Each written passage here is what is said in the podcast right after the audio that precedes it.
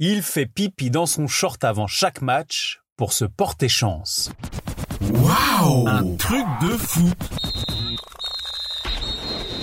Il y a des joueurs prêts à tout pour gagner.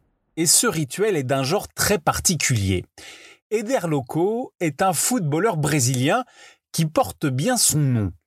En 2008, il dispute avec son club d'Ituano la demi-finale d'une coupe régionale au Brésil contre Barueri. Juste avant le coup d'envoi, Eder Loco est pris d'une envie pressante, mais pas le temps de retourner au vestiaire. Le numéro 10 fait pipi dans son short. Le coup d'envoi est donné et 30 secondes après, Eder Loco marque un but avec son bas encore tout mouillé. Il en est désormais convaincu, suriner dessus avant chaque rencontre lui porte chance et c'est ce qu'il fait depuis 2008 comme il le raconte à Globo, le journal brésilien.